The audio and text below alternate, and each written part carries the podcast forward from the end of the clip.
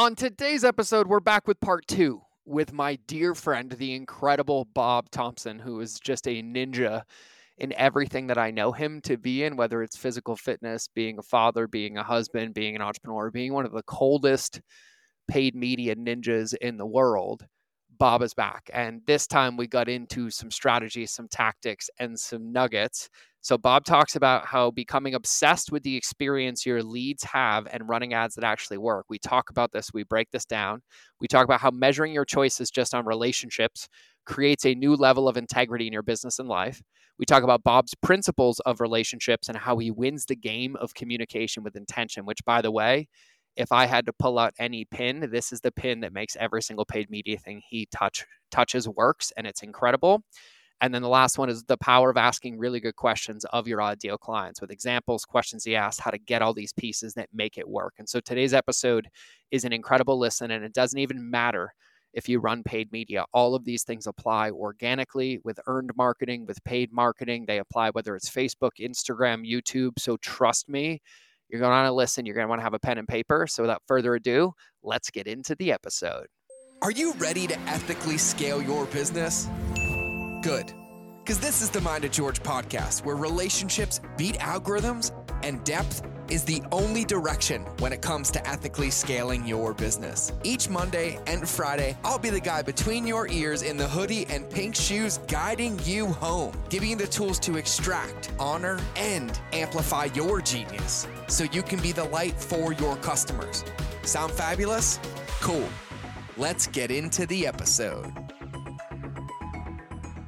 All right, everybody, welcome back to another episode of the Mind of George Show. And I'm actually stoked because this time we get to do a part two and it's going to come back to back to you. And I actually think it's only like two weeks for us. Yeah, which super is, quick. Which is like super, super nice because we live together and we happen to do it. Yeah. And so I'm incredibly excited uh, because my dear friend Bob Thompson's back. And on the first show, we ended up talking about mindset and Uh-huh. life and a lot of deep foundational things of like how we think and how we view the world. And I was like, hey, we're going to get into business. And I can't tell everybody like how excited I am. We just looked at my whoop. I slept three hours and 27 minutes last night because I landed at the airport at like 2 a.m. I podcast all day. And then Bob's like, can I use your office before? I'm like, yeah. And I was like kind of sluggish today. And I was like, oh, I don't want to. And then I walk in the office, I hear Bob, and I'm like, God, I fucking love this. Yeah. And then I'm like unpacking and I'm opening up light up signs for the studio. And then I hear you on a sales call. and at first I'm like, oh, he's going to do like a 20 minute sales call. He'll be done. Maybe we'll start the podcast early. So I'm doing my thing. And then I'm like, oh, he's in. I'm like, oh, this is a full one hour sales call. I'm like, okay, frequency dial tuned. I'm Mhm. going to listen. and I got to listen for basically 40 minutes as uh, I watched you just masterfully actually help somebody Mhm. And just so easily makes sense as to why you're good at what you do and why you're successful at what you do. And so now I think let's just frame this whole show on business because we have an easy way to do it. Um, but I, I think now it would be helpful, and we didn't even get too much into it on the last show. But can you explain to everybody kind of what it is that you do when it comes to like the gyms, the marketing, the advertising? Like, just give everybody a picture. Yeah, I would say that. And at one point, I classify, classified myself as a direct response marketer who happened to own gyms. Yeah. Now, I wouldn't necessarily say that's true. Um, I would say that my entire life, at some point since I was 16, has been in fitness.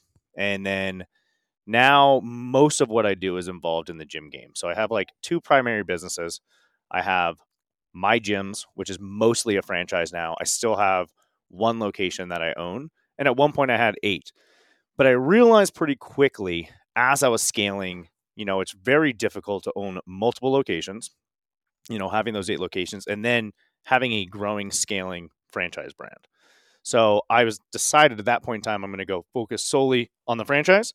And then also in the last couple years, um, and most recently towards the end of last year, uh, started doing more consulting for gym owners who are opening up, going to scale their gyms, um, or you know turning around their gyms. So that's really the focus now. And of course, there's some other stuff that involve marketing and e-com kind of stuff, mostly in partnerships. But it's it's really about growing and scaling gyms, and we rely heavily on paid marketing and sales in order to make that happen so that you can actually have a business that is not relying on at one point in time. Yeah, and well, and I think what's an important call out is you rely on paid media to do it aggressively in the beginning Mhm. to build a community Yes. To no longer have to rely just on paid media Mhm. so you can leverage owned and earned media. 100% cuz like word of mouth is phenomenal. Yeah. It's really difficult for most people to manufacture it. Like I can't predict the amount of referrals I'm going to get and when it's going to come in. But if I'm opening something up, like I need to grow it fast. Yeah. And if I can grow it fast, get people's attention, get them interested, get them signed up, I'm going to start getting that word of mouth as long as my experience is really good. And then I'll have good word of mouth. And then at one point in time, like you can just shut your ads off and Yep. you're fine because you have recurring revenue because that's the model. And that's what we want to get people to. Yeah, and I think that's so important. So I want to I want to talk about this. So like you were just on a sales call, Mhm. right? So this person is opening up a new gym. Yeah. So she's actually she was part of another gym. She's actually an accountant by uh, trade, has that business, got involved in gyms, and actually is leaving a nasty breakup with two other partners. But it's a good thing for her. She's actually just about to sign a lease, and if not, find a new location. But she's getting ready to open and go from there. Okay, got it. So she's going to open a gym. So like what is it that like you help her with? Like for everybody listening, right? Cuz like she's a gym, right? But Yeah. you nailed it.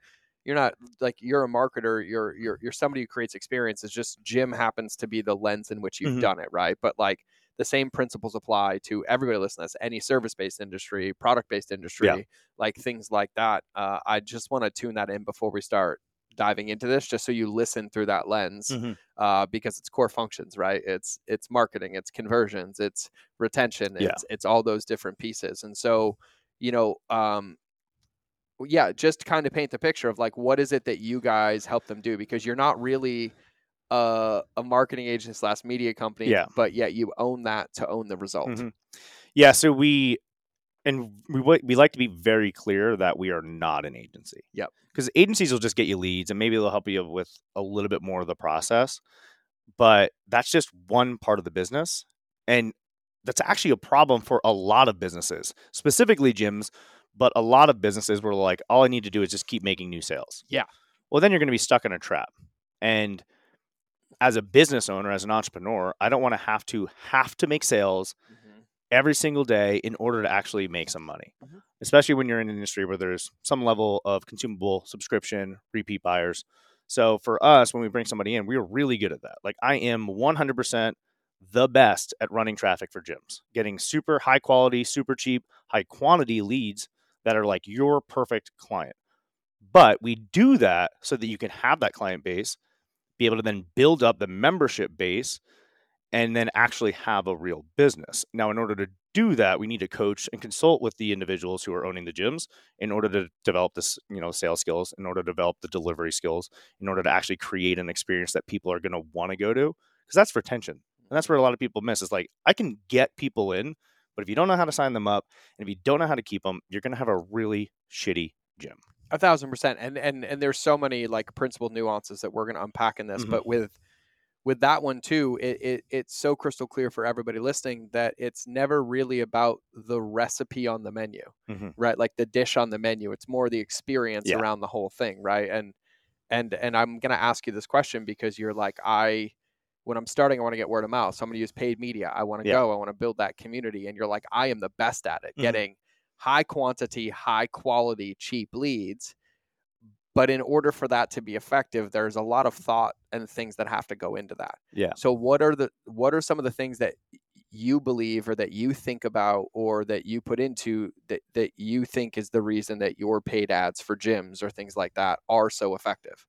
Yeah. So I think going back to that, part of it is my obsession Yep. with paid ads, but also, I mean, when I first opened my gym in 2012, Yep. I opened it like most other people. Like I didn't have a business background. I really like training people. I had a couple people that encouraged me to go out on my own. I originally started in actually like a client's basement, which was awesome. And then I was able to find a location. And right when I opened, I was like, oh, okay. Like I don't know how to get clients. Yep. And now I have no other income. I spent all my I saved up like 20 grand. And I opened, I had maybe a thousand bucks, you know, less than a thousand bucks in my bank account. So I was like, I gotta figure out how to get clients. And originally I was able to just from honestly door knocking, um, making cold emails, cold calls. That's how I originally was able to grow. Mm. Once I got them in, I was able to deliver awesome like service, get people great results, and they would stay. And we'd start getting referrals. I did notice when I opened my second location that that method is not scalable. One, I built myself a job because if I went to my second location, the clients would go to that location Yep. and would not go to the other one. Yep.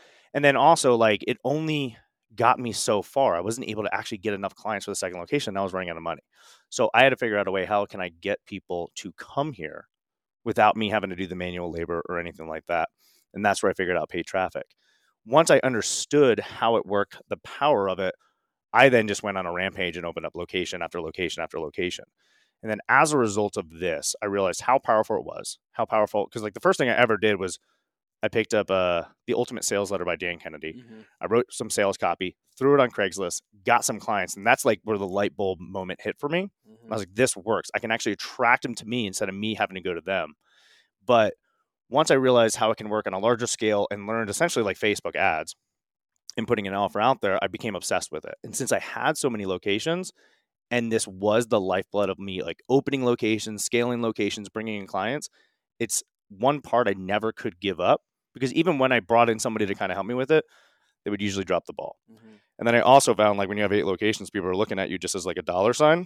Mhm. So like they would just give you some sort of crazy thing because they just wanted to get like a whale client. And I was like, all right, I'm not going to be that. This is too important for the business. yeah I could, as a gym owner, I could easily get somebody who's super passionate about training and helping people, and then put them in that role, teach them my system, and they would crush it. I could then get somebody to also manage location, teach people how to do the sales location, but getting those leads, which was so critical for future and continued growth. I couldn't get anybody to do at the level that I did. So I just became obsessed with it, immersed with it, and then dove in because I needed to know how to do it. Yeah. And then just realize like the systems that we built work for a variety of different businesses. So my question is, is like, do it at your level. What Mhm. I think I'm hearing you say without you saying it, your level is obsessed about the other people's experience, not how they're running the ads. When you say drop the ball, Mhm. I'm assuming it's dropping the ball and how one of those potential leads or leads would perceive you or your brand. That's part of it. I think that running ads, it's not necessarily if you can understand Facebook or if you've been taught by somebody else to a degree, you can understand how to get it going at least initially. Yep. But most people, when they, let's say just using gym owners as an example, they might know like one or two offers. Yep. And that's it. They know, and they don't actually understand how to continually get performance out of that. So when they would work with me, usually they wouldn't be able to outperform because a lot of times they'll like put it, set it up, and then they forget about it or something like that. Or, you know, they wouldn't understand what creates fatigue and why it stops working. Or, yeah, in the case for some companies where they're trying to put an offer that actually doesn't fit with their clientele that they're working with. So it does more harm than good. Mm-hmm. So there is that part of it. But the issue is they just couldn't create continued performance because they Yeah. one didn't understand the business side of things. They didn't understand how important it was, what other levels that really went with it. Like you can generate leads, that's just one component. Yeah. What happens once that lead comes Yeah, in? exactly. So like there's all of that on a whole spectrum, I think is where people struggled with and where I just became obsessed with. Well, that's what I'm. That's Yeah. what I'm saying. I I think, and and I'm going to say this for everybody listening. Your your paid media is successful because you're not obsessing about the ad. You're obsessing about what happens once Mhm. you get their attention. yeah. Like that's that's the Yes. difference. Yeah. That's it. You most people are only focused on getting the attention. Mhm. You start with what am I going to do with Mhm. this attention once I have it to make Mhm. sure that you don't get it hmm and it turns into a negative experience or a black yeah. hole or a boom. So like I think that's important to call out because like that's what I've been trying to get to because like that's not how people look at paid media, Yeah. right? And that's that, that's all customer journey. That's what's underneath all Yep. of that. But it's it's understanding that when you're running an ad, you're running an ad to get somebody's attention. And then when you have that attention, you have to start doing something with it, taking Yes. them on a journey, moving Mhm. them somewhere. And that typically is not to the altar Correct. right so you think like that Mhm. and i i wanted to call that out because it's it, it's in the undertow of everything Yeah. that you're speaking about Yeah. but for everybody listening like you said it you can learn facebook you can learn the tools but also like understanding like you said this as well paid media paid media is a plant in a garden that Mhm. requires basically guidance or supervision every single day. Yeah. Right. You might not have to water it, but you got to look at it Mhm. and you got to check it and you got to check it a few times. Right. And there's ad fatigue and there's creative fatigue and then there's buying cycles, there's offer fatigue, there's so many things that are roped into it. And people have looked at it for years of like, oh, I put a dollar in, I get a dollar out, Yeah. right? I, I do this, and there's so much more nuance Yeah. inside of it. So with that, um, I want I wanted to say that because I I- know you know this, Yeah. but when you're answering it, Well, I was yeah, I wasn't picking on exactly that, but I agree. I think it's thinking about the end result. So like when I'm growing a gym or any sort of business where people are going to come back, like I'm thinking about the recurring revenue. yeah, And I want to have customers that are like, well, and it also comes down to retention starts from the first interaction they have with you. yes. So if I have somebody who then sees my offer and then it's how I speak to them the first time I get in touch with them, when they come into the enrollment process, how I then essentially sell them, which should be focusing on helping people, not trying to hard sell them. which we'll talk about that. And then it's like once you get them in, like they're determining all throughout these initial interactions, are they going to stay with you for life? And Yes. that's what I'm trying to create. Like we have clients that we've had since 2014 when I first started running paid traffic, still at those gyms. Yeah. So I 100% agree. And a lot of people think way too short term, or they're like, you know, cool. If I spend a dollar in ads, I'm going to make five dollars. So all I got to do is spend more. Well, the price of paid media is going to continuously go up. But if I can get those people, and the cool thing in, in the gym game is like you can be profitable in the front end you can. most businesses aren't. And then we add in the fact if somebody stays for six months, nine months, 12 months, 18 months, two years, like all of actual the lifetime value and profitability. Yeah. But it happens from the initial interaction. It mm. happens from the initial offer, from the initial conversations. And one one caveat that I want to add to that, or one one supporting piece, is that also that's in the lens of revenue, but in the lens of attention, Mhm. it is also the same.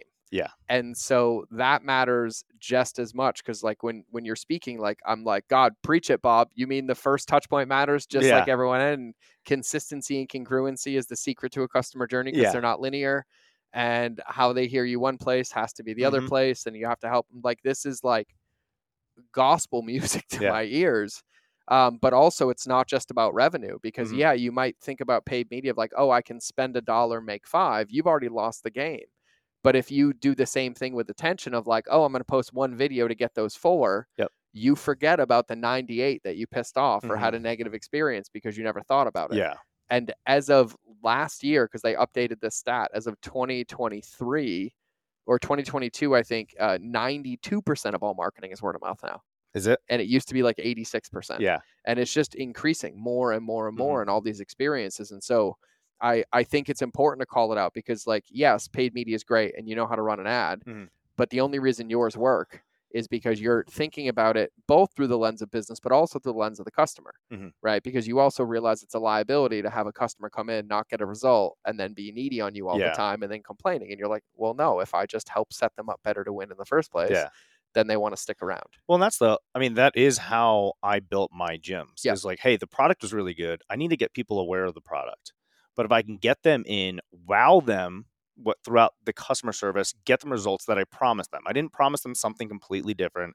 I didn't tell them one thing was going to happen and do something else, which a lot of businesses do. Yep. We over delivered on what we told them we're going to do. And then as a result, people would see our ads. Then they would see their friends coming to the gym. They'd see their friends checking in. They'd see their friends wearing their gear. They'd see the transformations they're having. Their coworkers would do it.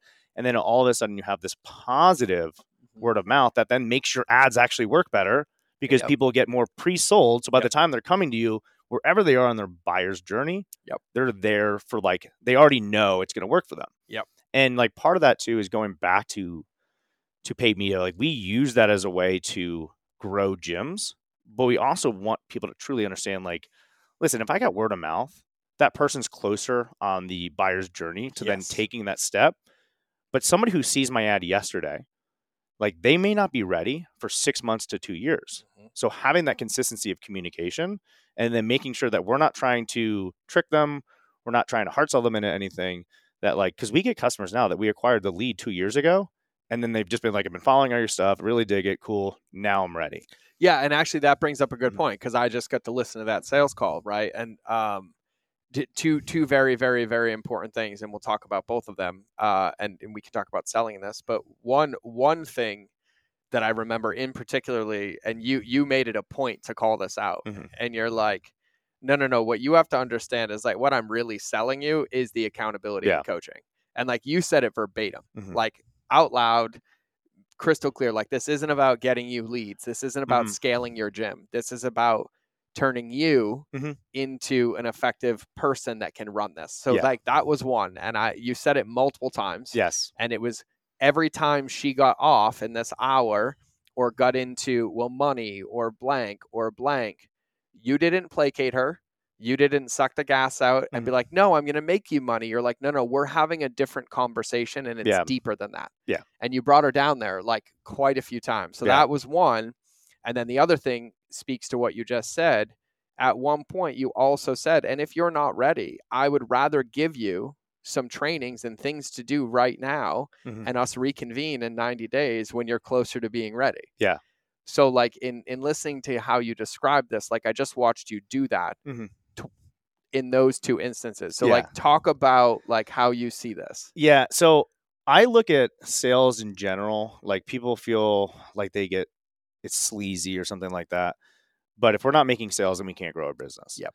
And I also literally your slogan, understand that relationships Yep. are what are key to businesses. Yep. And I want to when I get somebody in front of me, like it truly is. It's I'm talking to them, whether it's me or one of my team members or something like that. We're like, can I help this person? What is their problem? Because if I can't help them, I want to make sure that they then can go find what that person or who that person or that service is going to be. So in a sales process, I'm not trying to sell anybody. I want them to make the decision. I want it to be right. I want to also push them away. Mm-hmm. So like, hey, if now's not the right time, fine. Because I don't want to waste my time and I don't want to waste your time. So when I'm having those conversations, um, and they, those are kind of like two different things, but They they are. I want them Yeah. separately. No, no. you know, I'm so just like bringing up both topics. yeah, like in the in the second part, it's when I'm having a conversation, I'm thinking, hey, I want to work with this person for the next two, three, five years. I want to take them through. You know, we have four phases that we take gym owners through. I want to take them through all of that, which is like the true entrepreneurship. You're getting all this reward from the activities you've done, but depending on where you are in that journey, it's going to take you a little bit more time, and we want to be on there with the whole ride for you. So I want to be transparent with that. I'm not going to make you these false promises that are going to set you up for like just unrealistic expectations. Yeah. And I think that's what a lot of people have done. And I've just done that throughout my entire time from selling when I was selling people into gym memberships and just being transparent. Like, hey, we might start you with this, but the reality is fitness, you're never going to stop. Yeah. You have to keep going. And in fact, if you start now, get amazing results, go back to your old habits, you're now in a worse position than when you got started. Yep. So I'm very transparent. And that's one of the reasons why like I had eight locations with 2,500 members and we had sub 5% attrition on a monthly basis, which is crazy for gyms. So, but it was because when we started the relationship, we were honest with each other. Mhm. I might have like told them like, hey, this is this is exactly what's going on. If they maybe got a little distracted or this is, I'll be like, that's not even important. This is what you need to worry about. This is where we're focusing on, but this is what the actual journey looks like. Yeah, like your sales call felt like an Integris blind date where Mm-hmm. in the dinner she realized she had a problem and you had a solution That's and it. you guys were like, "Oh yeah, this fits." Yeah. And like you said to her, you're like, and a part of this call and even this is figuring out if we even want to work together. Yeah. Right? And so like I'm over here fucking gloating, right? Like my I'm like smiling ear Yeah. to ear and I'm like I'm going to talk about this on the entire Yeah. podcast. Like I can literally I'm like perfect, perfect, perfect, perfect, Yeah. perfect, perfect. But the reason I say it's perfect is because it wasn't a strategy, it Mhm. wasn't a tactic, it wasn't because you put resistance up, it wasn't because you said if you're not interested, it's because the only thing that you were really measuring your entire choices, communication, responses on was the relationship with the human. Yep. That was it. Yeah. And then when you do that, you're like, oh, I would have dinner with this person. Yeah. Oh, I can talk to this person. Oh, they are responding. Yeah. Oh, I do hear you. Yeah. And the level of integrity that you brought over and over, like, and that's something that I do, right? Mhm. Like, I'm very honest with people. Like, I can come teach you customer journey. I can't guarantee you what you're going to do with it. exactly. Just like you can go read any parenting book you Mhm. ever want doesn't mean you're going to be a good parent. Yeah. Right. And so, like hearing you hearing you do this, I want to kind of tie this paid media together and and even this because it's this experience thing, Mm-hmm. Yeah. right? Like you're obsessed with experience, Mhm. right? And and even as your friend, Yeah. even with your friends, the level of presence that you bring to Mm-hmm. us when you text us, when when we're when we're together is is one of your greatest gifts. But that's not something, and I, I want to say this because that's not something that like you're born with. That's Mhm. not something that like you just accidentally have. Like that's something you work on that, Yeah. that you have, right? And so when we're talking about paid media, you're talking about how like, well, I use it to build this community and I'm more effective. I'm like, well, yeah, because you're literally thinking about the fucking consumer at every Yeah. step. And even in your ads, you're telling them to go away if it's not Yeah. a good fit.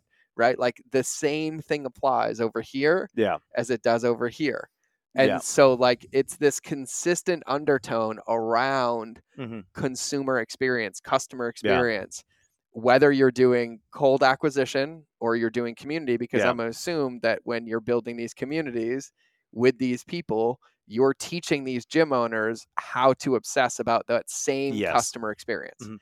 Well, we even talked about it on that call, and I know you heard me too, because I was like, I'm at my uh, my boy Josh or George's uh, office, and like he's amazing at the entire customer journey, the customer experience, and a long term organic customer acquisition, which is what we want. We Yeah. do want that in Yeah. our business, but the reality is that can take some time. Of course. And going back to like, I did have to learn all this stuff the wrong way. Me too. So we were talking a little bit afterwards, and you're like, "Stop talking, save it for the for the pod." and and I think like you know, going into that conversation, it, it is like I am looking. Can I help this person? You know, are we a good fit for each other? You know, are we on the same wave wavelengths? And like, is now the right time? yes. Because if any of those things are off, then we do both of us a disservice. So really, like sales is generally somebody has some level of problem, you have a level of solution. Is it going to be the right fit there? And then helping them understand how that is. Whereas too many people, and I've gotten away from this in almost all of my marketing, all of my sales, is too many people focus on the offer. Yep. And then they focus on the guarantee. Yep. And that's what we started talking about. And like when you rely on that, that's when you do bring like that inauthentic approach to your sales meeting, which leads to a very transactional relationship, which people can feel and see. And that's why you don't get people that stay. So you have a high level of churn. You do not have repeat buyers. You do not have referrals. Like if you're not getting referrals in your business, it's because your business isn't any good. Mm-hmm. And people can tell. And so many gym owners in particular have been taught just sell, sell, sell, even though if you have a gym that has 150, 250, 350 members, depending on your price point, like you're golden. yes. You're profiting out the ass for a single location. Yes. You shouldn't have to have to go attract clients in order to get them to come because they're coming to you now if done properly. If done properly. and if that's not done, that's a sign that I need to increase my service. I need to increase my experience. My product needs to be fixed. You know, and I think we're all guilty of that. Like looking at, hey, what's this guarantee or I need this? It's like, that's not what people are looking for. They're looking for, have you heard me? Are you even listening to what's going on? Do you hear where I'm scared? You know, where I'm struggling, and this is why this issue persists. And I'm on this call because I know I need help to solve it. And are you going to help me understand how that's going to happen with you, with your business, with a product that you're giving me? And that's what I'm looking to do is bring that assurance to them, not use a guarantee to get them there. and I'm going to ask a question about this, and I'm going to also use part of the Mhm. conversation um, that you just had. Um, you know, God, I have like a hundred questions actually, but I'm going to keep the mindset ones off the table because we already did that. Yeah. Um, I'll save that one for another day. Uh, that would be podcast three. But that actually seven. is, and I talked about it on this one. It was like when I'm talking to somebody, I'm finding what are their beliefs right now on the call. Yeah. Because initially, when I work with somebody, if I have to break your mindset, if I have to break your beliefs, that's what I'm going to do initially to even have growth. So, Yeah. and like we no, did it there. a yeah, yeah, bit. yeah, and and like, well, though, and I'll I'll just Yeah. Mm-hmm. ask it. I'll ask it because it's probably a short answer, but I think one of the most critical things that you said that I want everybody to listen to and hear is you said I'm listening if this is the right time for them or the right time for me. Mhm. Okay. And I was going to ask you a question of like, how do you delineate if it's the right time? But Yeah. I realized the question had the answer in it already because what you have in that moment is because you're not agendized to sell her, hmm you can hear and see the things that will actually help you sell her. Yeah. And so when you're listening, you're like, oh, this would be a lot of emotional investment in, on my part right now hmm that I don't have because I can feel that. Oh, let me give you a piece of content. But there's this level of presence Mhm. with yourself that's required. Um, and I think that that's huge. So I was just gonna, I was gonna ask you, like when you're when you're listening, because I, I, I just wanted to talk about like what happens when I'm on a sales call, Yeah. Yeah. right? Or any call. I don't call them sales. Like when I'm on a call, right? Yeah. Yeah. And I want to say this to everybody listening. Like when I'm on calls, I definitely have an internal dialogue with my ego, Mhm. and my ego and brain is saying close the deal. Oh yeah, Clo- like so. Yeah, Hold on, I I- and I think this is important to Yeah. talk about, right? Because nobody's going to talk about Yeah. this. It doesn't mean like in my body, there's not this 12 year old little boy that watched that blank check movie, and I'm like, there's a six figure number at the end of this Yeah. call, right? But the thoughts don't dictate when they're there what my behaviors or actions are. Yeah. But when I catch them, I'm like, oh, I'm not being present right now, Mhm. right? And it's it's more of a muscle than it is yeah, this thing. And I wanted to say that to everybody because I think it comes from experience of doing it wrong Mhm. for so many times. Because um, yeah, I just I, think it's important to say that. I, I I realize as we've been talking about it, we're like, yeah, we're just listening for where they are, and Yeah. I'm seeing if right now is the right time. And our brains are like, yeah, but where the fuck is your next dollar coming from? Like, yeah. you know what I mean? Well, and like that's part of actually, and I, I should I wrote down a framework, and it's probably very similar to a lot of a lot of other like philosophies when Yeah, it comes yeah. to sales. And I wrote down a couple of the things as I was doing a, a review of one of my team members' calls. Like, I was "Hey," about to ask you Yeah. for principles. So, so yeah, like I'll actually over there. grab that Yeah, it's on your right. because I don't want to mess it up. I think it's pretty good, and it it's just three things wrapped around in a fourth. But um, and I think that's part of it is just me, whether it be me with with clients. I'm looking at this: is this going to be a long term relationship with a client that's actually going to have a lot of success with me? And then whether it also be friends, I'm like, these are things that I actually care about. So the the number one principle that I have is I'm curious yet challenging. Yes. So that's when I'm listening, and that's where a lot of people is on a call in a conversation. They're not listening to actually find out information. They're they're waiting for when they can start talking. Can it? Can so you have three things or four things on here? Yeah, four Okay, four. So Mhm. use that as our roadmap because I want to ask you as you go through this. I'm going to bring Yeah. up your call. Okay. So this first one, uh huh. I was going to bring this up in a couple of minutes about your questions. Yeah. And boy, oh boy, I give you an A plus for questions. if you want an attaboy or a cuddle session, I'm in. Right. Well, my self worth is tied into my ability to sell to a degree, unfortunately. Well, no, and, and, Yeah. and, like all listen, all of us, like Yeah. uh, uh, right now, my self worth is tied into me having veins in my abs. Yeah, exactly. right. Like it, Yeah. it's it's picking something to put our energy towards, Yeah. right?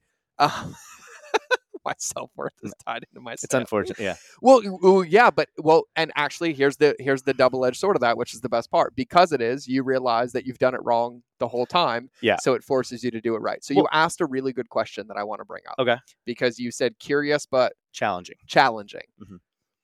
She was bringing up resistance around money, Mm-hmm. right? And God, I love this because we're going to talk about reactance, the Yeah. catalyst. I'm fucking suck the oxygen out Yeah. of like every energy redirect. She was bringing up resistance, and then rather than you fighting her fire with fire, I'm Mm. like, no, it's not that, or no, it's not money. You asked her a question, and you said, I want to know what it would take. No, no, that was the second one. The first one you said, when you're looking for a coach, what would make it a dream coaching opportunity, right? And she was confused. Yeah. And she couldn't answer it. And she started to answer it. And she answered, and you said, Oh, you know what? That was on me. I asked you a really bad question. Yeah. Let me ask it again. Yeah. And then you looked at her and you're like, If you were to work with us, what would be your dream that me and my team could do to support you? Mhm. And then I just listened and I'm like, here it is. She's like, you could do this, you could do this, you could do this, you could do this, you Mm-hmm. Yeah. could do this. And so, like, money objection, and if you're talking about NLP, you literally brought it down to the core level by Yeah. asking a question. So, Mhm. there's a book that I have to give you today. Okay. Um, a declarative language book. I will get it before the show's over. I will grab it from my bag Okay. and tell everybody the title of it. But it talks about redirects and it Mhm. talks about helping people find. And this is a really deep concept, but I think you'll appreciate it around Yeah. your curious, but um, Yet challenging. yeah, challenging.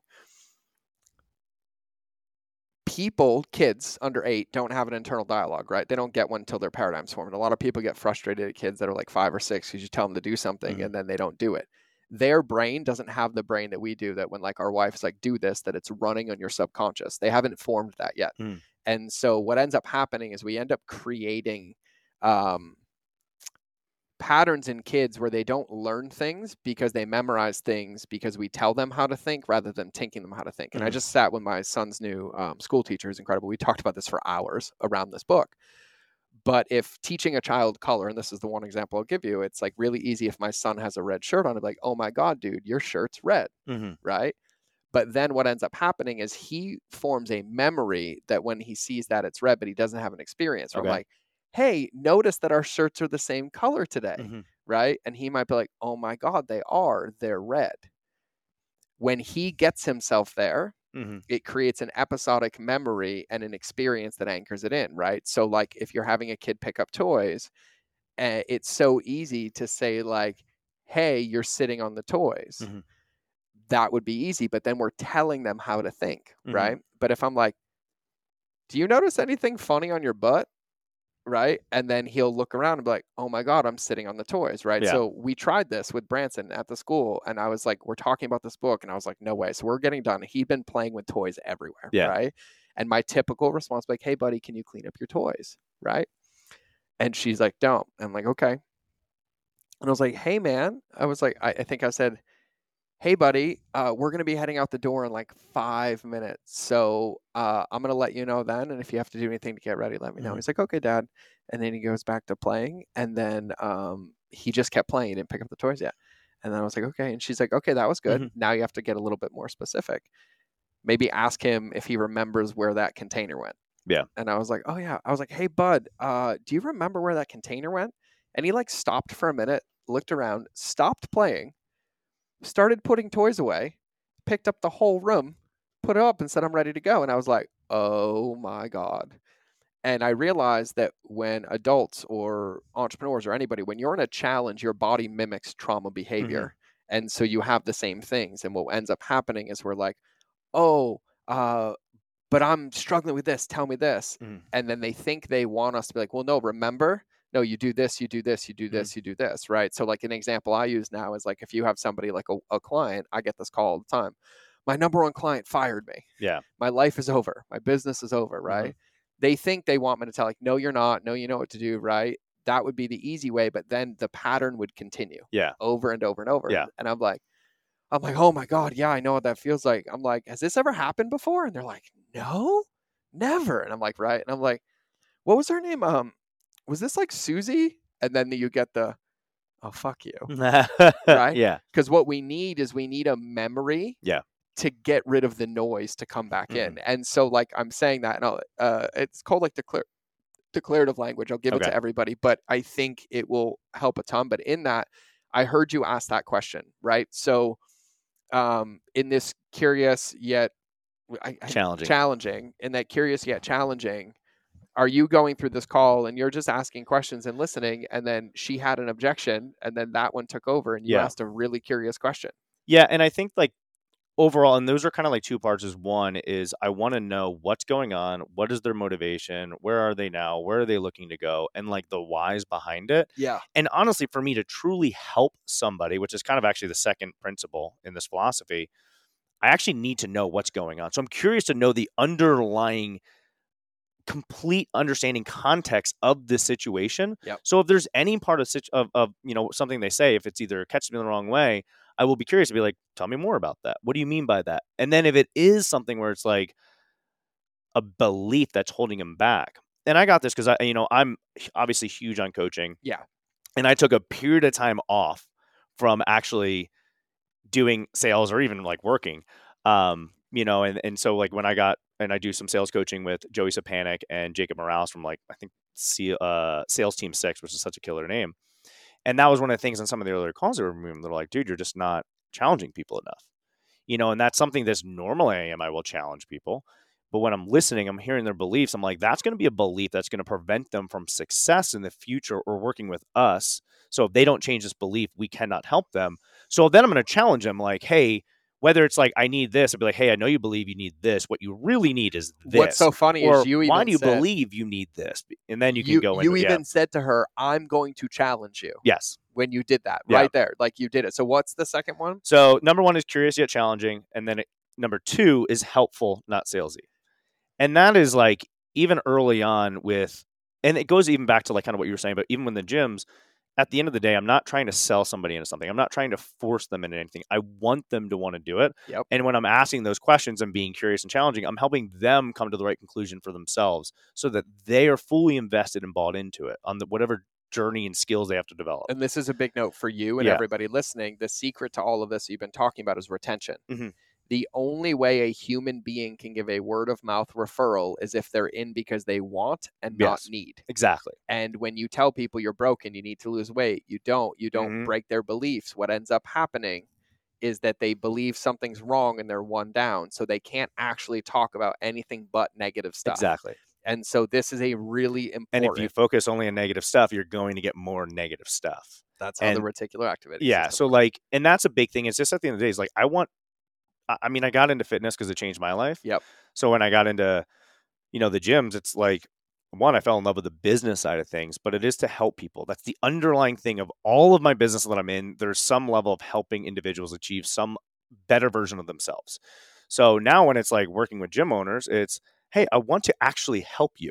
I'm not trying to sell you on a damn thing because one, people don't want to be sold; they want to buy. Yeah. they want to make and they love buying, but if they're being sold to, they're gonna like they're gonna Mhm. feel it. They're gonna pull back, and then we are creating this relationship that's somewhat adversarial because even if they make a decision, because part of the customer journey is going through buyer's remorse. Yep. So like we're having a real conversation of how we're actually going to set them up for success. So when I'm being helpful for them, I'm not like I don't have to deal with tons of objections. Like I'm actually getting clarity around every single possible thing. What's holding them back now? What'll hold them back in the future? Those beliefs, all this stuff. I'll wrap it in, challenging them on those things, so that we're starting on the right foot for all levels of future success. So yeah, so number one is curiosity yet challenging. Mhm. Number two, Is helpful, not salesy. helpful, not salesy. And then number three is aggressive yet laid back. Yeah. So, and this is, I you know, and I caught myself in some earlier calls I was doing because when you have, let's say, some level of expertise, and it's just like, let's say you're just like, this is a no brainer, and you're trying to be like, just do this. You need to do this. Like people don't make changes that way, and we kind of like kind That's of what the about, book The Catalyst is. yeah. So it's like they have to come to it on their own. That's why, kind of even when we were talking about like people don't want to be told because you can tell somebody the right thing, but then they're like, no, that's not it. So when you share your experiences or they share their experiences and they're actually able to then understand it, then they can have the the foundation for change that's going to Yeah. Well, our job is to Mhm. ask questions, Yeah. reflect back to help them find it, right? Yes. And so what's happening in the book The Catalyst, which I talk about every goddamn day, Yeah. um, that part where you're like you're an expert and you see it, what's happening is the movable middle is too big. Yeah. You're frustrated because you're in the after state and they're the before state. Yeah. And then we see 10 steps, they can only see one and we're getting mad. Yeah. And then we try to keep telling them to take five or 10 and they can't. Yeah. And so what we have to do is be patient and help them find the first one and then the second one Yep. and then the third one. And that's like being laid back is like you're you're not tied into the outcome that's necessarily going to occur. So it's like, listen, whether or not you make this decision doesn't impact me. So that's the laid back nature. The aggressive is like you have to get people out of their comfort zone. Like Yep. so Taylor Welch says in, in his sales philosophy, wraps in like people are going to fight like hell to stay in their comfort zone. So my responsibility to help people, if I truly believe that I can, is to not let them stay where they're going to be comfortable because they're not going to encounter change. Yep. Instead, they're going to have more of the worst outcome that's going to continue to occur, if not in a worse situation. So I have to be aggressive to not let them give me shit, Yep. give themselves shit, trick themselves, stay in that position. And I'm doing it for their benefit. Yep. So that's where I got to be laid back. Like, listen, it's not going to change my life. Yep. Like, because one, I want to have a long term relationship. I don't want to have that contentious relationship with a client that is dependent on you. Because even like the reality of business is it's a level of problem solving. Yep. Which means you have to develop the skills. If you're going to be an entrepreneur, you're going to be a founder, you're some level of visionary or whatever, you have to be able to you're going to encounter situations. There's always going to be problems. So you have to understand and have the skills developed to solve them. And that's the cool thing, like where we are in our journey, is we've been able to develop those skills over time from lessons from other people, from unfortunate lessons in our own businesses. And so you just develop that like thicker skin and then you get an awareness. I think I talked about it maybe in Catalyst or Blink. Yeah. But it's like the more encounters you have with that, then the better decisions you make. And Yeah. that's what we're doing as an entrepreneur, but it's not going to happen if you don't have the foundational skills anyway. A thousand percent. So like that's the third pillar. And then it all kind of wraps into because you like I have such belief and conviction in what we do in any of my businesses for people, like especially in gyms. Like I do believe that what we do in Gym Academy is the best out there, is the best model. It's the best level of help. It's the best, even the, the done for you part of it is the best services you're going to get. So I have a belief that we are the best at it. And I love our product. I love the industry. I love the game. I love the changes that we make on people. So that's kind of like the last part of I can't, I wouldn't necessarily say I'm good at, I have a good understanding of sales. I can't sell stuff I don't believe in. Mhm. So like, because that's I'm just not able to manipulate people. Nobody, nobody can. Yeah. So like you have to this all gets wrapped into like knowing and loving your product. So when you know that, that's when you can it becomes even easier to be curious and challenge people on limiting beliefs. And then once you are digging in and you're finding these things, you're like, that doesn't really make sense. Talk to me about this. And you can be like, you sure about that? All right, cool. I got to challenge you. And then it makes you it makes it easier for you to actually focus on helping somebody because you know that if you're able to get them to make the right decision, their life is going to change for the better. Yep. And then eventually that's also why I'm going to be a little bit of aggressive because I'm not going to let you stay in that comfort zone. And I also know if I don't help you come to this conclusion, like I, I tell this to people in their gyms all the time. If somebody comes into my gym and they decide not to sign up, well, number one, they're there to sign up. So I lose, I, I lost it. You know, I made the mistake. And if they don't, in the small percentage that they just don't have the capacity financially or something like that, I want to leave such a good impression on them that they'll either come down the road when they're ready or they will tell their friends that, like, listen, it wasn't for me, but I think this is great for you. That's why I made the four past the peer Yeah. to force people to solve the like, what happens when they bounce? What Yeah. happens when they learn more? What happens when they opt in? What happens when they buy? It's Yeah. like every one of those, and that's the whole philosophy of like your job is not to find customers; Mhm. it's to create them. Yes. It's just a matter of when. Yeah. Right. Like that whole philosophy. So a couple things on um, what you were sharing. Um, number one, interesting statistic, and Taylor nailed it. Uh, human beings have to be able to perceive a benefit 3.1 times greater than their current situation to change. That's awesome. That's blows my mind. Yeah. But you what what what's actually happening in like the sales process Yeah.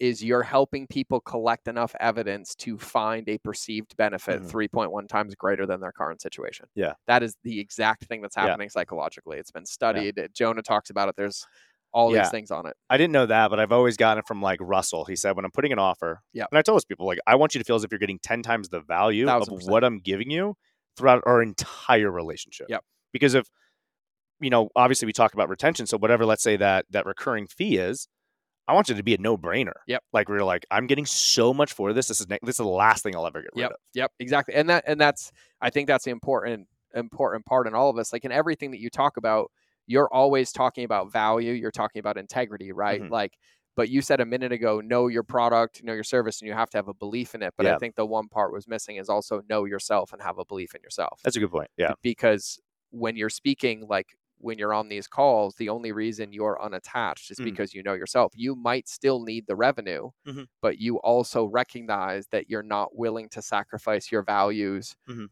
Or anything because you know it's going to lead to more pain. Yeah. So there's also a level, a very, very deep level of self awareness required for that belief to be there. and it's I think it is tough, especially in the beginning of an entrepreneurial journey where you're like, I need this client. And then you take on everybody and you're like, that was a bad client. This wasn't good fit. This one was awesome. Yep. You know, but when you get that and you're going forward, you're like, I know that it's for both parties' benefit to make sure this makes sense. Yeah. So would I love the sale on to every sale? Love it. But there's a reason why, like, if somebody says they're closing at 100%, something's wrong there. Yeah. Because then I'm actually not doing a good job. Yeah. Maybe my pricing, but I don't really like that. It's like I'm actually just not doing a proper way to truly help and service people, especially if you're doing something that's a little bit more of a complex sale, more high touch kind of service and stuff like that. But that's what it really comes down to is like at the end of the day, it's not about work. I mean, this, this world is huge. Huge. Like I don't need to have everybody. You know, I don't. You know, this is the way I do stuff. I want to make sure I have the right people Yes. and then that way it actually truly creates an impact uh, and that's just it helps your brand and, and for any any brand and i think early on we really think too short term hmm and especially if you're struggling or anything like that it's it's tough to think long term but at the end of the day like i mean lab- average life expense expect, expectancy is 76 years Yeah. I actually So- think I actually think I used to think that, but I realized if you think long term, you think short term by default.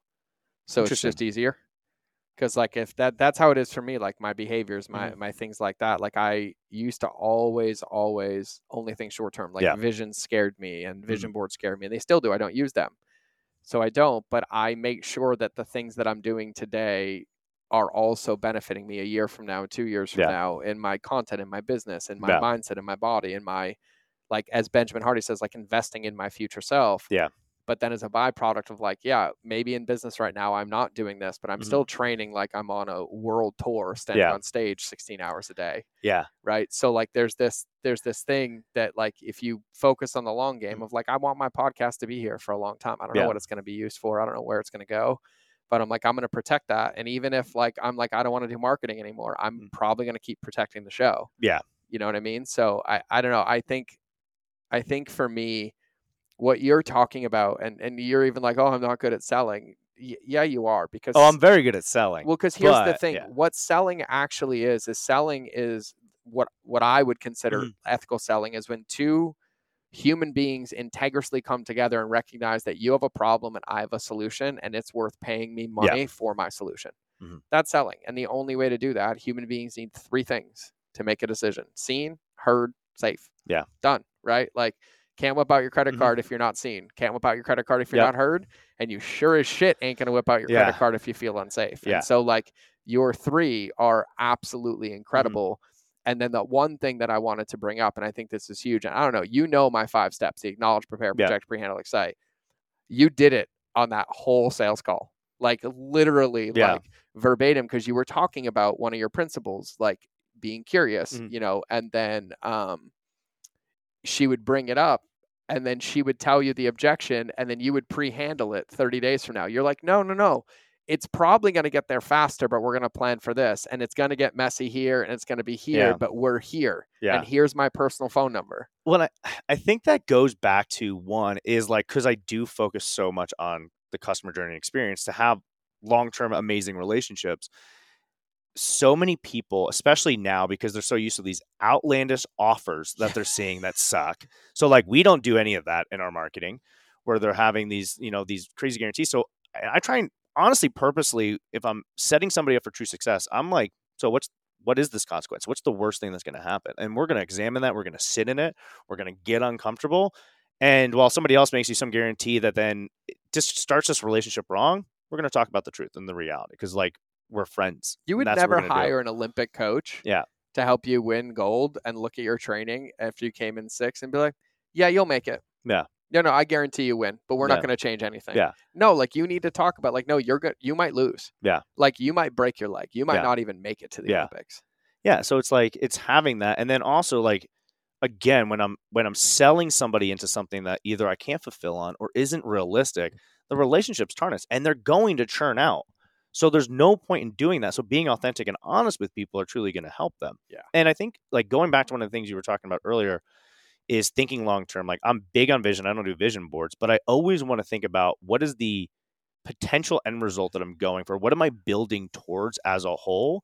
And then I can then think about the situations and it, it determines the actions I'm making Yep. now. Yep. But even by doing that, kind of ties back to the the close relationship between sales and marketing. Obviously, we talked a lot about sales, but like in the marketing side of things, that's where like when I truly understand and I am curious in these conversations I'm having with people, I can bring that into the marketing yeah and that's where like it allows me because part of what we do for our clients is like it's it's how we do like the offer is huge and it is so important but the offer isn't like outrageous bs guarantees and like No. these promises that aren't going to happen it's here's the situation here's this outcome that we're going to get you to you know here's whatever you know marketing stuff in there. And then also being a little outlandish in the marketing. So i like to be a little outlandish in the marketing because it's just getting their attention.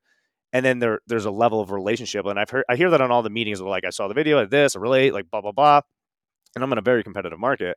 And then when you get on the calls like you're being authentic and honest with them. Yeah. and that's what it like they feel that throughout the entire journey. And then they know this is what i'm going to expect as a client Yeah. instead of you know never being able to talk to somebody not getting these things like they're literally you're building that trust throughout every single interaction that happens so that you get these clients for life Yeah, I feel like I don't need a podcast. You can just talk about all, like I can literally take everything you're saying and put it into one of my models I on the know. wall. Like, nope, there it is. Yep, no, you, like it, it's, but like to even hear like 2,500 gym members, you're in eight eight gyms at your peak. You've spent so much money on paid media. You're running this for many people. Like Mhm. this, this is, this is like a, a decade of like, no, this is this is the only reason it's worked. yeah Like I and and and I say that for everybody listening because we both learned the wrong way oh yeah because it never worked. It never Mhm. stuck. It ne- and even now to this day, I'm learning business lessons now that are very, very painful uh, that I forgot about Mhm. or that I got complacent with, or Yeah. right. And it's like, It's a constant reminder. okay, Yeah. yep, here we go. And you know, like even when you're taking like you think about like those restaurants, like I'll, I'll know, like Hash House a Go Go, right? There's one in Vegas, there's one in I've San never even heard Diego, but that. you go go get chicken and waffles, Okay. and the plate is like 18 inches high. Yeah. Right. Like I'm talking, this thing's probably like 10,000 calories, Yeah. right? You go to that place, it's loud, it's obnoxious. You love that experience, right? But you're not going to go eat dinner there every single night. Mm-mm. That's what most people's offers are. Yeah. That's But- a really good point. Notice that the place that you consistently go, you go because it tastes good. It's Mhm. the same experience. It's predictable and it works. Yes. Even though it's boring. And Yeah. that's what success is. Hundred percent. I I love that. Like when we talk to our clients and what we did at Legion, and what we encourage all of our clients to do is like you just talked about. You're not going to go there every night to eat dinner. What I want people to do through the experience we give them is be the topic of the dinner conversation. Yes. Like I want my product and my service to be so good, and it's not some outrageous guarantee that I'm giving somebody or something like that.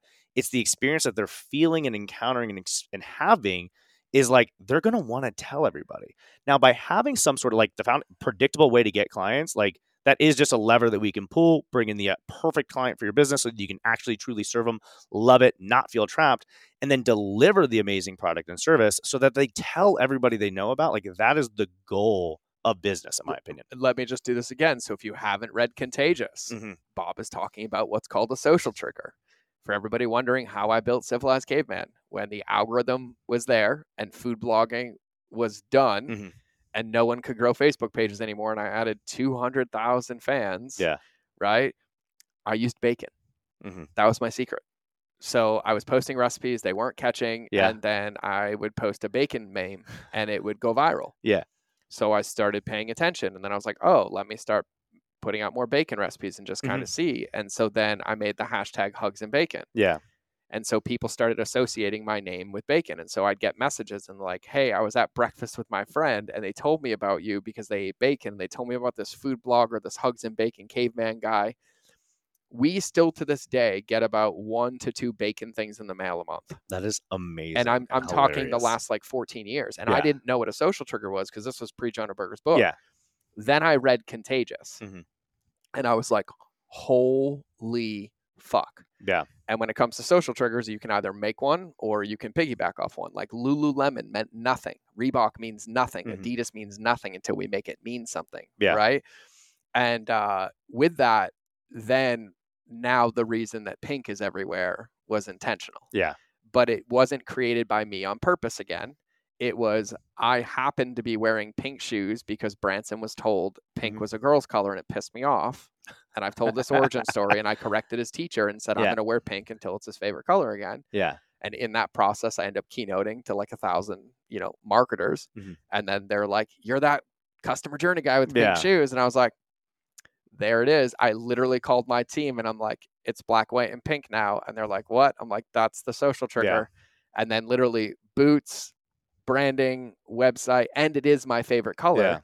But that is a social trigger. And Yeah. i- in this, I, and I think it's important as you say this when you're talking about people talking about you Mm-hmm. in the book Contagious, when he talks about social triggers, he also talks about the word of mouth referrals. Yeah. And that human beings only share for one of five reasons humor, credibility, education, social status, or controversy. And if you don't give them one of the first four, they will only share the fifth. Okay. Yeah. Right. And so my favorite quote is if you don't tell them what to say, you Mhm. won't like what they say. Mm-hmm. Right. And that all comes down to experience because what you're thinking about is deeper than the dollar. Mhm. The dollar, completely fine. Hey, here's this menu item I have. You're hungry. Let's exchange. Yeah.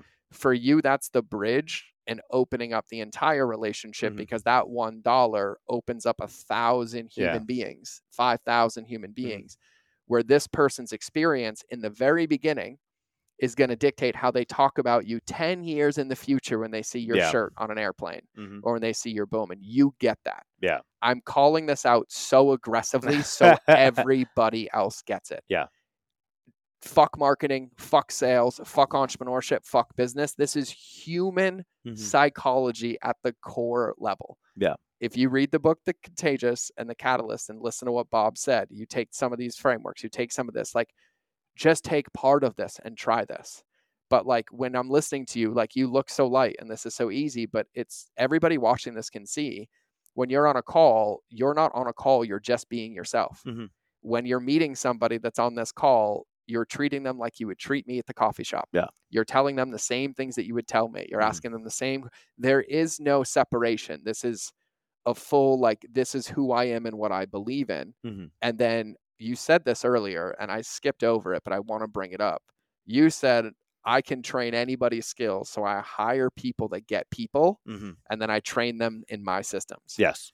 So like when you said I can only do paid media earlier, it's not because you're better at running fucking ads Mhm. than anybody, which you probably are too.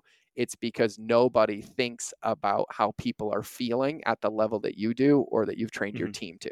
So that's like such a good point too, because of, there's certain leverage points that you want to move in a business. And I have been able to like, here's my system, here's how we do the media buying kind of thing.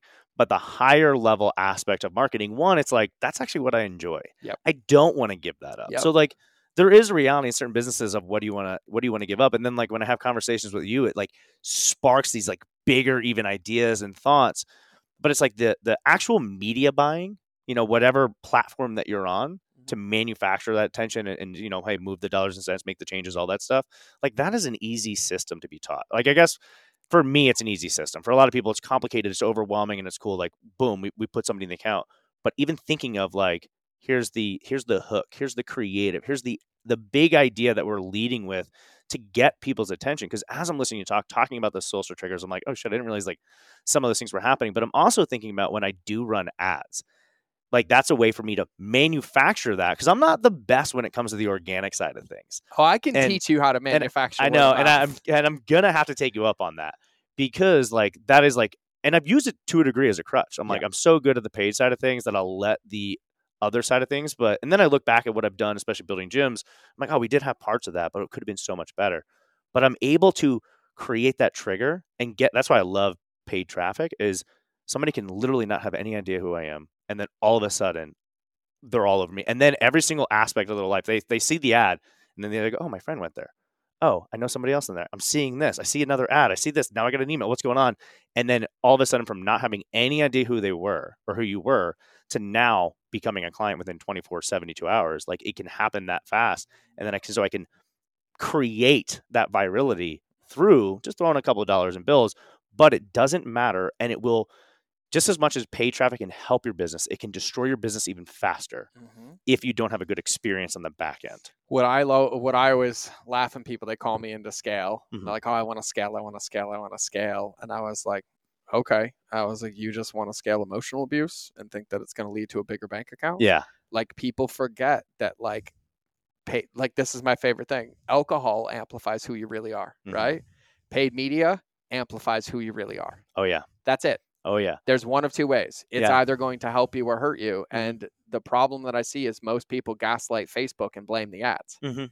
It's never the ads. And it was never the ads when it was billboards. And it was never the ads when it was direct mail. And it was never the ads when it was media or Yeah. TV or radio. Stop fucking scapegoating the platforms. It's the people. And what everybody has to recognize is that what COVID did is COVID sped up filtration of humanity's bullshit about Mhm. 15 years. Attention spans down, walls up higher Mhm. the amount of touch points required to even get them opened Yeah. to feel seen, heard, and respected and safe is up five to 10 times. And literally the only strategy and tactic Mhm. that works is consistent and congruent relationships. Yeah. Like it's the only thing. Yeah. You watch people right now that literally would DM their favorite person once a week for a year. Now they comment once, don't get a response, and they unfollow them. Yep. Right? Like that's the level Mhm. where people are because there is 1 billion times more noise trying to get into Yeah. their life than there is space for it. Mhm. And you have to earn the right to have a seat at that table. You Yeah. have to earn the right to own real estate in Mhm. somebody's home. I think that's such a good point of what you're saying is you have to earn the right, and people feel as if They deserve they it. deserve it, and they and and I think because I know we are getting close to the time We are. have We are. No, we're wrapping. and uh, you know, so I think an open loop to leave on, and I think this is Oh, yeah, we'll do part three. important, especially with the increase of AI. And we haven't even. I'm so curious to know your Oh, thoughts. on let's do the next episode on Yeah. like this one and then AI and we'll do that one. because like AI is going to make your ability to have relationships even more important. Yep. Because it's going to replace a lot of stuff, but Yep. what people are going to be looking for Yep. is that personal touch, is that relationship. Yep. And most people do. They feel as if if I open a business, they should do this for me. It's like you're not owed anything. And so the two the 2 Mhm. things I want to hit on this Yeah. and then we'll land the plane so we can both be on the on the human thing, on the chat Mm-hmm. GPT thing. I don't know how I knew this, but like from day one of me teaching customer journey, I said this like nine years ago. I said the purpose of automation is to automate everything in between a human Yep. and human touch point. Yeah. And I'm like, at any decision point in a customer journey, Mhm. it has to start and end with a human, but you automate everything in between. Yeah. That's how you scale. Mhm. You automate the things that prevent you from being in relationships with people to buy more time to be in relationships with more people. yes. That's what it looks like to scale a 10, 20, 50, 100 billion dollar business. Mm-hmm. Yep. It's how do we buy more time to be with more people and Mhm. get the rest of it off our plate. Yeah. So that's like a big, big, big one for me. Yeah. And like just really understanding that because ChatGPT and things like that, they'll never replace human. I actually asked ChatGPT to tell me why it would be better at my ethos, my movement than me. And it ended with, I'll never be able to be you because I can't feel like you feel. And it was, I was like, That's what the machine wants you to. and I was about. like, all right, well, I'm good because I'm not pissing it off. I've Yeah. been nice to Alexa the whole time. yeah. I don't yell at her. I don't gaslight her. Sometimes I unplug her, but I I think other people have been meaner. So when she turns on, like Skynet's not coming for Yeah. me. I believe that to be true. Uh, let's keep believing it. Let's just keep believing Yes. it, right? But I, I think I think it's important because the trap, and you fell into it, I fell into it, we all fall onto it. Is like the moment something starts working, and you're like, oh, I want to automate it. You automate the things that made it work. Mm-hmm. If you run a Mm. business, don't ever forget that the people that you're trying to get away from are the ones that are paying for the food on your table. That's And- so true. And if you made your first money by being on calls with them and think you can get off calls with them and make the same amount of money, that's not how the game works. That's been the hardest part of this game for me is taking my own medicine. Mhm. I don't feel like being here today on three hours and 27 minutes of sleep, except I did. And I'm fucking stoked. I would Yeah. change this for the world. I would have been here sleepless and puking, right? and I know that, but sometimes I just need those reminders. It's it's just it's so so so important for me for all of us to get this. Like at the end of the day, how somebody feels about you and around you and with you is the only thing that determines your success and their success. Mhm. And there's nothing else underneath it. Mhm. And I don't care which way you slice it. You can tell me all day you don't care that your fans hate you or you don't care that you don't respond to their emails. You don't care until I put all of them in a fucking auditorium and sit you on the stage and then tell me you don't care. You don't care because you're hiding behind the keyboard that you gaslight other Mhm. people for beating you down. You're just doing it differently. There's no way to slice this. Yeah. Nobody owes us anything. Nobody, just because I've spent 15 years obsessing about customer journey and you know me and know I'm the best in the world at it, does not mean that I think in any fucking God given chance that you want what I have or that you need it or I owe it to you. Mhm. And everybody needs to get that. You have a life just like everybody else. And if you're listening to this, think about how hard it is to get you to subscribe to a YouTube channel or you to follow somebody on Instagram or entrepreneurs uh, that have podcasts. When's the last time you listened to somebody's podcast regularly? Right? We get so quick to get on them, but yet we are them. Mm-hmm. And if we just thought about it like that for a minute and we're like, oh, I do the same thing. And you ask yourself, what does it take for me to subscribe to a podcast? What was the last thing that got me to buy? Mm-hmm. You take some time to sit with that and you will have every answer you need. But it has to start with understanding that just because you built the most beautiful home in the world, nobody gives a shit because Field of Dreams is bullshit. Mhm. If you build it, they don't come. Kevin Costner lied to you. I literally use that just about every single day with people. I titled a podcast that Mhm. like 200 episodes ago. that was the title. Yeah. And I was like, what you missed is you tell them that you want to build a field and then you build it with them. mm-hmm. That's the difference. Mhm. And we have to remember that because everybody's competing for the same thing, which is attention, and everybody's lives are happening just like ours. Mhm. And yes, we know that we can help them. But if they can't even see that we exist, it's not going to matter. Yep. And so that entitlement has to go away because your content's most likely incredible. Your offer's most likely incredible. Everything inside the box is most likely incredible. But when it doesn't work, instead of changing the wrapping paper, you throw it out and then try to make a new box. And the wrapping paper is understanding who you are Mhm. and who they are and what's going to get their attention. And the way that I do this, and I was like, I, I did this at an event. I was like, all right, everybody, I, my five year old son, I'm going to put three Christmas presents under the tree, same one in each box. One, I'm going to put in like a vitamin bag. One, I'm going to put in a Paw Patrol one, and one I'm going to put in like a toolbox. Mhm. Which one's he going to open? And they're like, the middle one. I'm like, great. If I put the other two there and didn't have that middle one and he didn't open any of them, does it make the toy inside any less valuable? That's powerful. And they're like, fuck. That's a good way to put it. And that's that's what happens. Yeah. right? Because what you do, marketing, sales, functions, those functions exist. Mhm. Mastery is not trying to do 85 movements. It's understanding that it's squat, deadlifting, and benching. And mastery is doing them better Mhm. and more efficiently with more volume in more ways than everybody else, not doing them 85 different Yeah. movements. That's what it is. Yeah. And so I think it's important and it validates a lot of what you said and everything in this experience and all of it. So I will do round three, probably round four and five. Well, luckily you're up the street. So right around the corner. um yeah, God. So uh first, like I know there's gonna be people that want to see what you do. Mhm. Where can they go check some of this out? What's the academy that you said earlier? Uh, so the consulting company is Gym Academy. Gym Academy. Yep. So they can find wherever you'll see my ads. Yeah. Probably if you're listening to this now, all of a sudden you're going to start seeing my ads. You will. Uh, or just follow me or message me on Instagram at I am Bob Thompson. I am Bob Thompson. So yeah, so uh any closing thoughts? Today was a good one. They was super good. I could continue jamming even more on. We can even get because we we actually spent a little bit more time on sales. We did. I'd love to jam more on marketing, Marketing. and how too many people think. Too many people do think that it's there's paid ways and there's organic ways and there's ways where they're actually a lot more similar than people realize. All right. So we'll we'll have to we'll schedule episode three and Mm-hmm. episode three will be marketing. Let's do it. Let's do it. We'll do it. Always an honor. Yes, always a you for. Uh, for everybody listening, um, I feel really validated after this episode.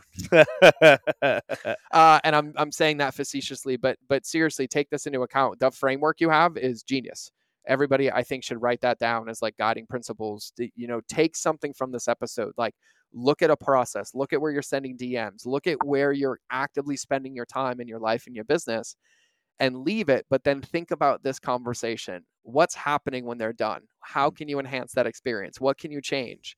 You win in this game when you just take what you heard today, go into your life where it's already happening, and make adjustments as you find them. Mhm. Don't empty out the pantry and go spend a thousand dollars at the grocery store. Uh-uh. Just start by grabbing the one thing that you Yep. like and stocking it back up. And but I will say this more importantly, you'll hear it here, he'll validate it. It only works if you do. And at the end of the day, there's an unlimited pool of people that are waiting to build your business with you, to be in your community, but it is going to require that you understand in depth what Bob shared today. Like those principles and that framework, the understanding where they are, the unattachment, the being really integrous and honest, using the five steps, the acknowledge, prepare, project, pre-handle, excite. Like I watched him do it on a sales call, being more interested in how she felt than how he felt, being willing to say it's not a good fit. Like all of this is like a Bible of like what it actually looks to have relationships beat algorithms in a market and in an industry that by nature is one of the most transactional Mhm. shitty markets in the world which i wonder why bob's so successful when people feel like this in that world and Yeah. then they stick around and bring other people back and so i'm saying this so you understand the importance so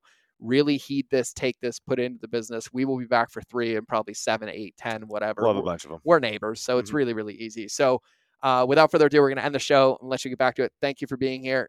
This has been another episode of the Mind of George. So, we'll either see you in the next episode or you will hear me in your earballs. But either way, we're out. Thank you for listening to another episode of The Mind of George Show.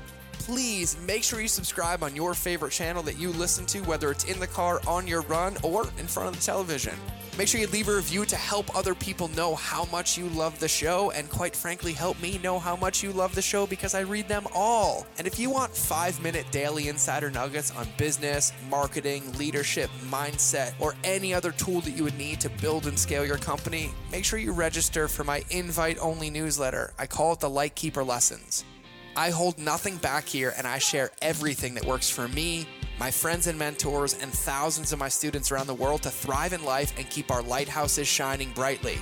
We will eventually be charging for this, but for now, for you, because you're listening to the podcast, it's free. So if you want to sign up, go to www.lightkeeper.club, fill out the application, and then check your inbox because it's magic. You actually have to open the emails to get the gifts inside. Otherwise, you can get access to my Relationships Beats Algorithms Facebook community and other free resources on the website. So just go to www.mindofgeorge.com and I'll see you in the next episode.